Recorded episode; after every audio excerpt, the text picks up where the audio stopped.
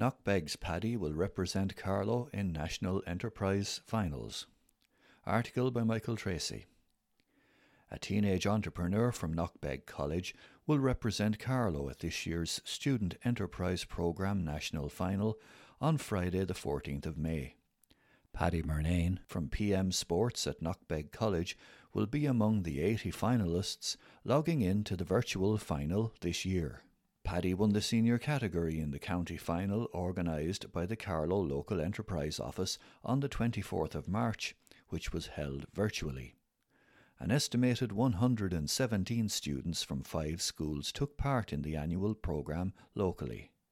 Carlow County Council Cathaoirleach Tom O'Neill welcomed the students and acknowledged the significant work they had put into the Student Enterprise Programme in 2021 along with their teachers. In the junior category, students representing Carlow at the national final were Megan Dollard and Niamh O'Reilly from Nutella Cookies at St. Leo's College, in the intermediate section, Leah Reddy, Clodagh O'Shea, and Teresa Lopez from ETEM at Tyndall College will represent the county at the final. The county has a successful track record in the student enterprise competition. Only last year, students from Tullow Community School were runners up in the senior category at the national final. Those involved were Dana Kearney O'Brien, Ellie Byrne, Michelle Murray, and Megan Doyle, who worked under the guidance of their teacher Brian Larkin. Their student enterprise was called The Last Straw, which supplies stainless steel reusable straws into fast food outlets to reduce the number of plastic paper straws going to landfill. Speaking at the county final, Kieran Comerford, head of economic development and enterprise at the local enterprise office, congratulated the students, saying, we have a very successful student enterprise program here in Carlow with over 117 students from five local schools taking part this year. Our national finalists are excellent ambassadors for the programme, and we wish them the very best of luck on Friday, the 14th of May. We'll all be logged on to support them. In what has been a particularly challenging year for students, the programme has offered them an outlet outside of the usual school demands. What our students are learning from the programme is that with the right supports and encouragement, they can take an idea from the classroom and develop it into a real life business. The skills they learn along the way, such as business planning, market research, selling, and teamwork, will help them become more entrepreneurial throughout their future careers.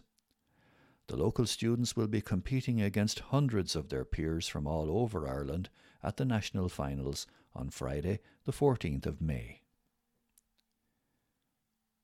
Talented Holly and her dad light up the stage on popular TV show. Article by Suzanne Pender. A talented Carlow girl not only lit up the RTE stage, but managed to coax her dad into joining her in the limelight too. Ten year old Holly Harmon from Bennekerry performed yesterday, Monday, on the popular RTE show Donncha's Two Talented, alongside her dad Barry singing their hearts out to the Olly Murs and Demi Lovato smash hit Up. The show was recorded last August but was broadcast for the first time yesterday, much to the excitement of all in the Harmon household. It was such a great experience for them and something to really look forward to, said Mum Emer.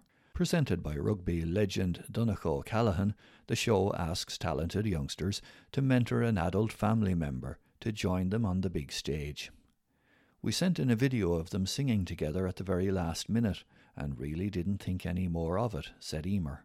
Then a month or two later we heard from them, and after a few virtual auditions, they were brought to the RTE studios to record the show, she adds. Holly first sang the Meghan Trainor song, Better When I'm Dancing. Then it was time for the father daughter duo to come together and reveal their flair for show business. The RTE cameras also rolled at the Harmon house to watch Holly put Barry through his paces. Donncha was lovely, so good with all the kids. Everyone was lovely. They couldn't have been nicer, said Emer. A fourth class pupil at Bennekerry National School Holly is a member of Spotlight Stage School and also Striking Productions, where her passion and talent for performing is greatly encouraged.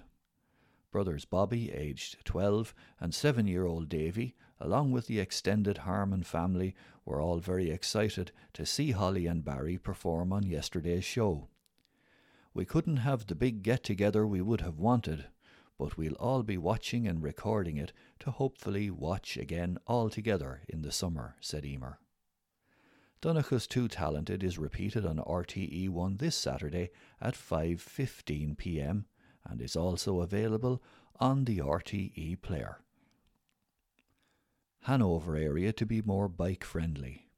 Article by Suzanne Pender. Hanover in Carlow is to undergo an exciting facelift, making it much more accessible to pedestrians and cyclists. Carlow County Council unveiled draft plans for the Hanover Granby Row pedestrian cycle scheme at last Thursday's meeting of Carlow Municipal District.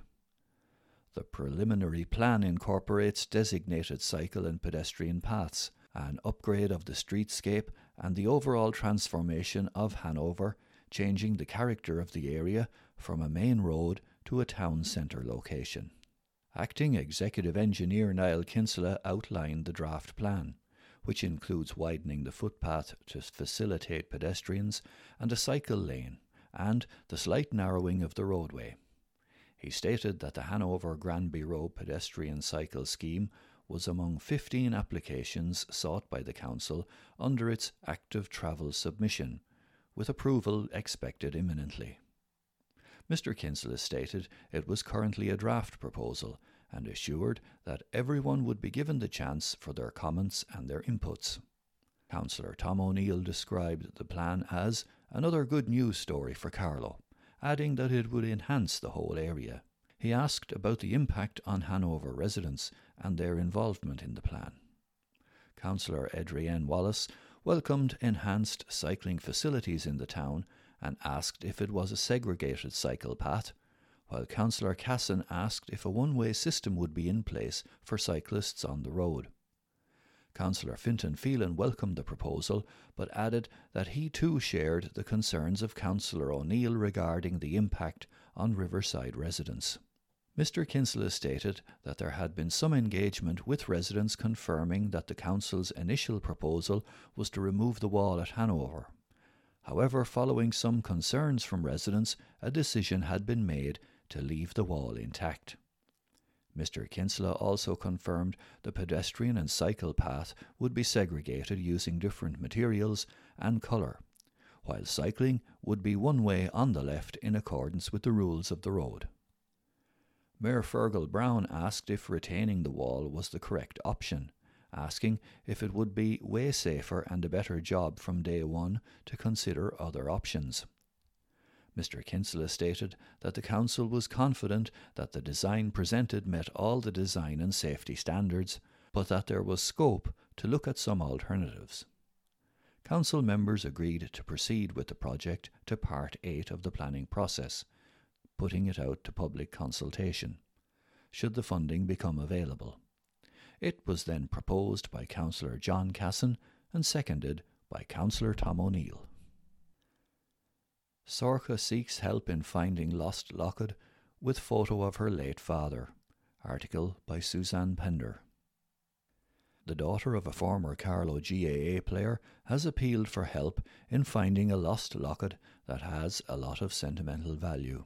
DCU student Sorcha Corden had been travelling on the Dart from Kilbarrack to Tara Street in Dublin for teaching practice early last Wednesday morning when the locket snapped without her realising. She took to Twitter that day in the hope that someone may have seen the locket or handed it into Irish Rail. I've had it for years and it has a lot of sentimental value as there is a photo of my late dad in there. If anyone sees it travelling today, please get in touch, she wrote on social media. Sorcha is the daughter of former Carlow GAA captain Andrew Corden, who died tragically at the age of 24 in a forklift accident in 2002. Speaking to the Irish Examiner, the 21 year old revealed that she was just two years old at the time. I've had the locket for around seven or eight years. My family helped me buy it to replace an older one I had, she explained. My dad passed when I was two, so I've always carried a photo of him around to feel close to him. Sorcha said that once she realised she had lost the locket, she got in touch with Irish Rail, but it hasn't yet been handed in, despite a huge outpouring of kind messages and support from the many people who knew and loved her late father. While playing with Carlow, Corden captained the county to O'Byrne Cup success shortly before he died. Since 2019, the winners of the GAA Under 21 Development League are awarded the Andrew Corden Cup in his honour.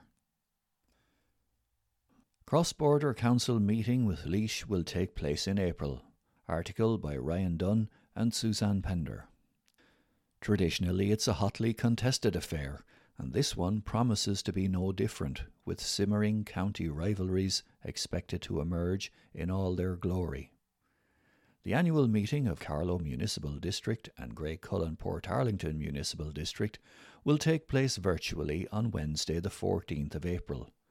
But if early indications are correct, the online forum is unlikely to dampen any of the sparks expected to fly. Items such as antisocial behaviour in Graiguecullen and the need for CCTV will feature on the agenda. At last Thursday's meeting of Carlow Municipal District, Mayor Councillor Fergal Brown said it was important for both districts to meet at least once a year to discuss issues of common interest. Oh, I'm waiting for it and ready, smiled Councillor Ken Murnane. Councillor Andrea Dalton cheekily quipped, Who will chair the meeting? with Mayor Brown replying that Councillor Aisling Moran, the formidable chair of the Graiguecullen Portarlington Municipal District, would be well able to sort that out, and rightly so. At the recent meeting of Graiguecullen Portarlington Municipal District, Director of Services Jerry Murphy said that the agenda included housing development in Graiguecullen, roads and transportation, planning, and any other business. Councillor Moran, chairing that meeting, said, I know a lot of you are not happy about it, but it has to be done.